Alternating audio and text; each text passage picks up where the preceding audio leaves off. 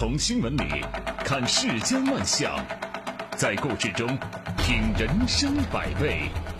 正涵读报，欢迎您收听正涵读报。在我们节目播出的过程当中，欢迎您通过无锡经济广播的微信公众号与我们保持互动，就我们的节目内容发表您的观点。北京市委办公厅、北京市政府办公厅近日印发《关于推动职业教育高质量发展的实施方案》，明确要求把北京市高等职业学校毕业生纳入公务员招考范围。并在公务员招考和企事业单位招聘中因岗设职，鼓励公平竞争。这个话题啊，引发了众多网友的关注，迅速登上了微博热搜榜。北京市的高职毕业生也可以参加公务员考试了，这是一则令高职毕业生乃至职业教育领域倍感振奋的消息，引发社会各界的高度关注和热议。北京市。把高职毕业生纳入公务员招考范围，是一次人才选拔的破冰行动，是一次具有突破性的公务员招考改革创新，对职业教育的发展和公务员队伍建设都具有多重的积极意义。北京市作为首善之区，把高职毕业生纳入公务员招考范围，彰显了对职业教育的肯定、鼓励和支持，给职业教育打了一针强心剂。注入了新动能。近年来，政府推行了一系列职业教育改革，比如把职业教育从层次教育转变为与普通教育平等的类型教育，发展本科职业教育，畅通职校学生考研考博的渠道等等。显然呢，把高职毕业生纳入公务员招考范围，与上述职业教育改革具有一致性，这有助于提升职业教育的地位，创优职业教育的环境。提高对职业教育的社会重视程度，减少甚至消除对职业教育的社会歧视，端正对职业教育的社会评价，推动职业教育的高质量发展。职校毕业生拥有法定的平等就业权，向符合条件的职校毕业生敞开公务员、事业单位、国企等岗位的招考招聘大门，是相关责任主体的法定义务。最新修订并于今年五月一号实行的《职业教育法》第五十三条规定。职业学校学生在升学、就业、职业发展等方面与同层次普通学校学生享有平等机会。该法律规定了各级人民政府应当创造公平就业环境，用人单位不得设置妨碍职业学校毕业生平等就业和公平竞争的报考、录取、聘用条件。此外呢，还明确规定，国家采取措施提高技能人才的社会地位和待遇。北京市把高职毕业生纳入公务员招考范围，既顺应了法律要求，也顺应了职校毕业生的就业需求，维护了职校毕业生的平等就业权。北京市把高职毕业生纳入公务员招考范围，其意义不仅仅在于为高职毕业生打开了一扇就业新大门，而且啊，释放出了积极的信号，示范引领的导向作用非常明显。国家对职业教育高度重视。但职业教育依然存在很多不足，比方说社会认可度不高、教育质量不高、地方政府投入不足等问题。要想实现职业教育从层次教育到类型教育的转变，就需要更多地方、更多企事业单位面向高职毕业生敞开大门。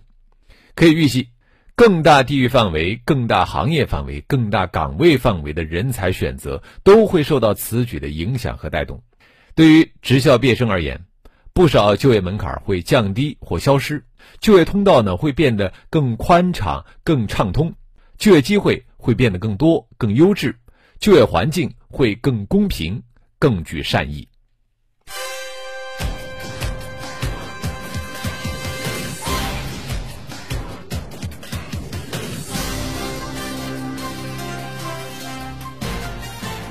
这里是。正涵读报。说到就业歧视啊，真的不是一天两天可以消除的，有的时候也要靠我们自己去努力。近日，因无法享受高校毕业生就业安家补贴，非全日制研究生刘浩哲一纸诉状将石家庄市人民政府告上了法庭。法院立案后尚未开庭，石家庄市人民政府办公室就此事正式发文。明确将国家统招的非全日制硕士学位研究生纳入石家庄市高校毕业生一次性就业安家补贴范围。按照石家庄市高校毕业生一次性就业安家补贴等五项奖补实施细则中的全日制硕士学位研究生申领补贴条件、标准及程序享受补贴政策。各个城市实施的引才政策和保障措施，根据区域发展实际需要存在差异。国家呢对此没有统一的规定和要求。非全研究生虽然也是人才。但是不属于当地主动引进、需要给予激励补贴的人才，其实这个理由啊站不住脚。根据相关文件规定，各级公务员招录、事业单位以及国有企业公开招聘中，对不同教育形式的研究生提供平等就业机会，不得设置与职位要求无关的报考资格条件，以是否主动引进作为报考资格条件，同样不符合规定。我们退一步说。就算是非全研究生的素质在一定程度上比全日制研究生要低，那也不是非全研究生的问题啊，而是一些高校教育质量的问题。非全研究生不能背这个锅，要从根本上消除唯学历用人与学历歧视，源头还是要确保学历教育的质量。此次石家庄不再区别对待非全研究生和全日制研究生，这种知错就改的做法值得我们肯定。当前我国短期经济下行压力加大，大学生就业形势严峻，要实现高质量发展，更加需要在用人上破除五唯，不拘一格降人才。同时呢，也要看到，水平再高的人才也有不足之处，需要因地制宜、因产业链制宜、因公共服务制宜，完善人才制度，让每一个人才都能更好的适应相应的岗位。这里是。正涵读报。近日，记者从国家医保局官网了解到，国家医保局、财政部、国家卫生健康委、国家中医药局四部委发布关于开展二零二二年度医疗保障基金飞行检查工作的通知（医保函）二零二二二十四号，引发关注。此次检查时间范围为二零二零年一月一号至今。即对医保基金倒查两年半，检查对象为全国范围内定点医疗机构、县区级医保经办机构，视情况可延伸检查相关机构和参保人。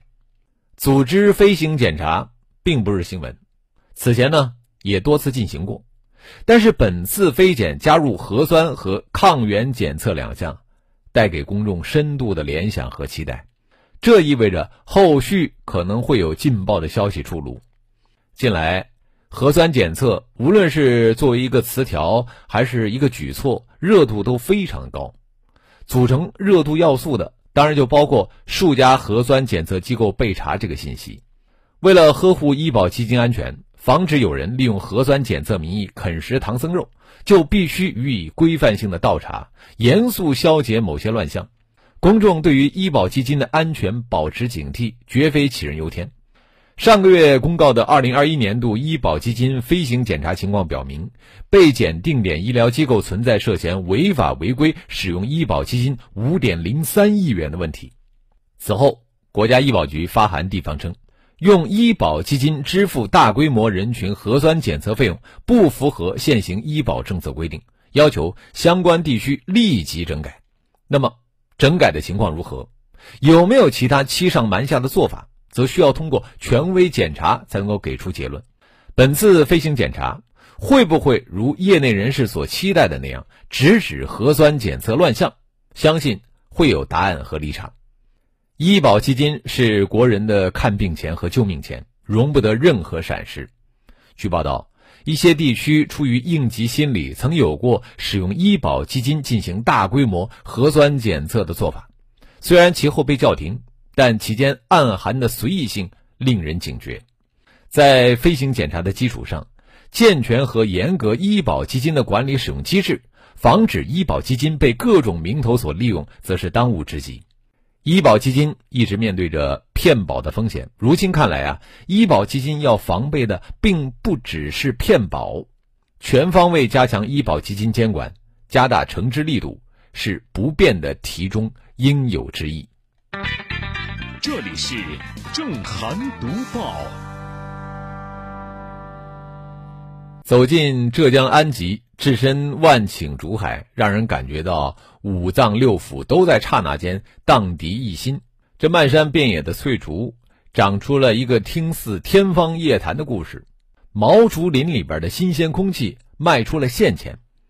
二零二一年底，安吉两山生态资源资产经营有限公司创立两山竹林碳汇收储交易中心，全县有五个村级专业合作社的两万一千三百九十二亩毛竹林和中心签订期限为三十年的林业碳汇收储合同。用农民的话来说，就是收储竹林里边的空气。空气进入交易市场的方式有很多。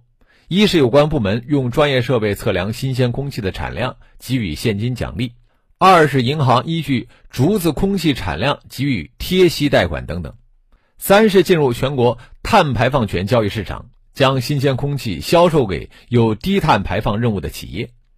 种植竹子的村民不仅可以出售竹子，还能把竹子释放的新鲜空气通过各种交易方式变成现金，让新鲜空气具有经济价值。空气进入交易市场，实际上就是政府用多种途径促进生态环境的改善。空气进入交易市场最大的好处显然有两个：一是促进了农民从事植树造林、保护生态的积极性。那就拿安吉县的竹子产业来说，不仅农民可以销售竹子产品，还能够增加出售空气的收入。第二个呢，就是地方政府通过收购空气，促进了生态保护，提升了绿水青山的含金量。碳汇是指通过植树造林、植被恢复等措施吸收大气中的二氧化碳，从而减少温室气体在大气中浓度的过程。安吉竹林碳汇把观念性价值向实体性价值进行转换的探索证明，碳中和不是经济增长的一个约束条件，而是全要素生产率增长的重要来源，将促进我国新发展阶段经济增长动能和增长模式的。剧烈变革。空气进入交易市场，本质上啊，就是像保护眼睛一样保护生态环境的生动实践。空气卖钱不是天方夜谭，而是值得认真期待的未来。这里是正涵读报。最近，一款有一整根人参的熬夜水饮料掀起了一股新的。熬夜滋补风，记者注意到，这款熬夜水售价近二十块钱一瓶。此前呢，线下只在川渝地区的罗森销售，六月一号开始陆续在武汉的某些便利店销售。这样的人参饮料真的对熬夜有用吗？长期熬夜肯定会损害身体健康，而这款名为“一整根熬夜水”的饮料，宣传有缓解熬夜伤害的功效。受到了很多年轻人的青睐，成为了网红商品，在线上热销。果真有如此神奇的功效吗？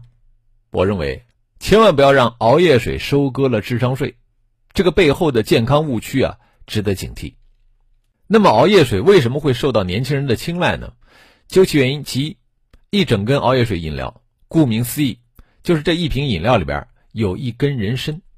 很多年轻人认为啊，人参。既然是传统的滋补佳品，那么这个饮料里边的人参，它的滋补身体的效果不会差。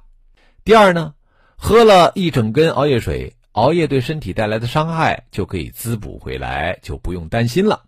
第三呢，一整根熬夜水一箱六瓶儿，售价一百一十八块八，平均呢不到二十块钱一瓶，售价呢不算贵，啊，有一些年轻人能够承担得起。那么，在盲从和跟风之下，就会购买这款网红商品试一试。其实啊，商家玩熬夜水的概念，推出类似一整根熬夜水等熬夜的饮品，就是为了迎合年轻人朋克养生的需求。没有什么可以轻易把人打动，除了正义的号角；没有什么可以轻易把人打动，除了内心的爱；没有什么。可以轻易把人打动，除了前进的脚步。正涵读报，新闻背后总有动人之处。正涵读报。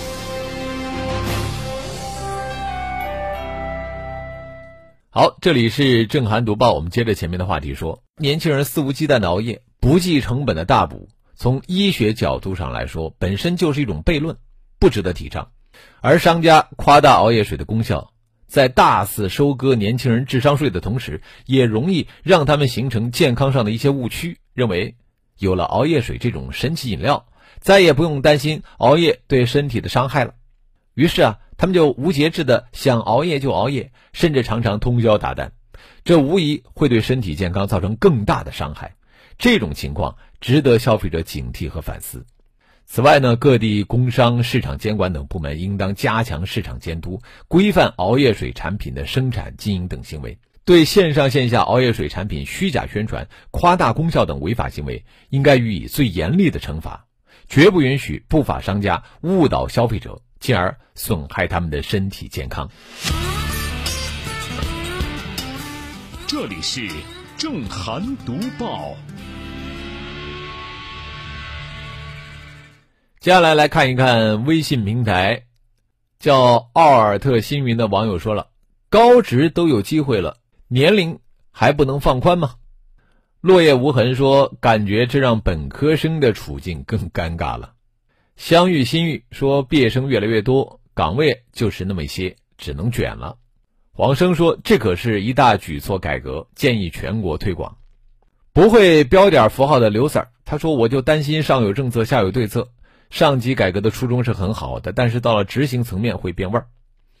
小小蒲公英说，一起卷，以前的两百人争一个岗位，现在可以两千人一起争，只取更优者，适者生存。暮雪冰凌说：“纳入归纳入，但是课程体系是不一样的。一个注重职业技能，一个偏重综合能力，不是一朝一夕的事情。考公无非是陪跑而已。”郝时杰说：“这对于国家现在要推进职业教育很有意义。”有人说不会录取，我觉得错了，非得录不可。之前读报不是报道了清华大学招了好些职业技术学院的学生当老师吗？嗯，好，我们也欢迎更多的朋友可以就我们的节目内容来发表您的观点。我们继续来读报。近日，福建厦门的七旬老人王大爷因急需资金周转，委托房产中介经理张某出售他唯一的一套房产，却被张某通过合同诈骗私吞了六十万。起诉之后无力偿还，只拿回了十八万。老人和钱两种因素加起来，成为了不法分子眼中的香饽饽。为什么有钱的老年人成为了不法分子实施违法犯罪行为的主要对象呢？部分老年人法律意识淡薄是主要原因，部分老年人对法律知之甚少，警惕性低，而且呢，维权成本相对较高，导致部分老年人对不法分子的诈骗行为难以区分，落入不法分子编织的谎言中。其次，空巢现象啊也是重要原因，空巢独居老人现象越发严重，没有子女陪伴身旁的空巢老人更容易被诈骗。老吾老以及人之老。老年人深受诈骗之害，我们要如何以实际行动保护好老年人的钱袋子呢？要让不法分子不敢骗。首先是公安部门要精准打击，将打击锋芒对准提供养老服务、投资养老项目、养老产品、宣称以房养老等为名的各类诈骗违法犯罪，加大惩治力度，提高违法成本。其次就是要让不法分子不能骗。咱们各级政府和相关部门要抓好宣传工作，扩大宣传的覆盖对象，帮助老年人提高识骗防骗的能力。再就是，要让不法分子骗不了。在宣传工作行动的同时，做子女的也需要肩负责任。做子女的一定要多和家里的老人多沟通，给予老人更多的关心，要耐心的提高老人对于防诈骗的能力。面对不法分子的诈骗手段。老年人需要提高自身的识骗防骗能力，国家级社会也需要给老年人更多的守护，保护好他们的钱袋子。这里是正涵读报。近日，当代雪糕的价格有多离谱，冲上了热门话题。有媒体走访多家便利店后发现，五元以上的雪糕已经成了主力产品。一些盒装冰淇淋的价格售价甚至高达几十元，其中像梦龙、和路雪、钟薛高等品牌的雪糕，单支售价多在十元以上，部分更是超过了二十元。老冰棍、大布丁、小布丁这些价格较低的雪糕几乎很难寻找到。这不是雪糕第一次因价格问题走进公众视线。近些年，屡有消费者或媒体报道雪糕价格偏贵，儿时的平价雪糕成了回忆。不少人感叹，如今买雪糕就像抽盲盒，雪糕自由已经没了。几毛钱、几块钱一根的雪糕少了，动辄十元、几十元的雪糕占领了货柜。这背后究竟是什么变了呢？从包装配料表方面来看。记忆中的传统雪糕包装简单，配料大多也是由水、香精、色素、植脂末、代可可脂等成分组成。而现在呢，一根雪糕动辄包装设计华丽，有的甚至玩起了套娃包装，口感和配料表一栏更是让人看花眼，往往还乐于打概念、推噱头，什么零糖、低卡这样的标签，一定程度上也折射了这个行业的内卷。更大的变化则体现在看不见的原料价格和研发工艺上涨等方面。有统计数据显示，2008年至2020年，冰淇淋生产所需的牛奶、淡奶油等原材料成本价格上涨了大约百分之八十。此外，口感和制作工艺、营销等每一个环节也都提升了成本。这些消费者平日看不见的因素，最终都传导到了肉眼可见的价格上。感叹太贵之余，也不得不承认，价格偏高背后，有厂商啊，正是借此瞄准了部分消费者社交尊重的消费心理。越是昂贵的雪糕，越是想尝试，并以此来获得自我满足。在丰厚利润驱使下呢，商家往往愿意销售价格更贵的雪糕来获利。而这对于只有几个月销售旺季的雪糕厂商来说，自然是乐见其成。其实，除了原料和研发上涨之外，雪糕企业近些年花在种草营销和渠道上的费用，已经成了企业占比较高的成本项。但是，对于企业来说呀，有概念和噱头的营销还远远不够。消费者的口味会变化，市场是优胜劣汰、瞬息万变的。产品的品质和消费者体验，才是决定品牌长远的核心因素。好了，今天的读报我们就说到这里，非常感谢您的收听和参与，我们下次节目再会。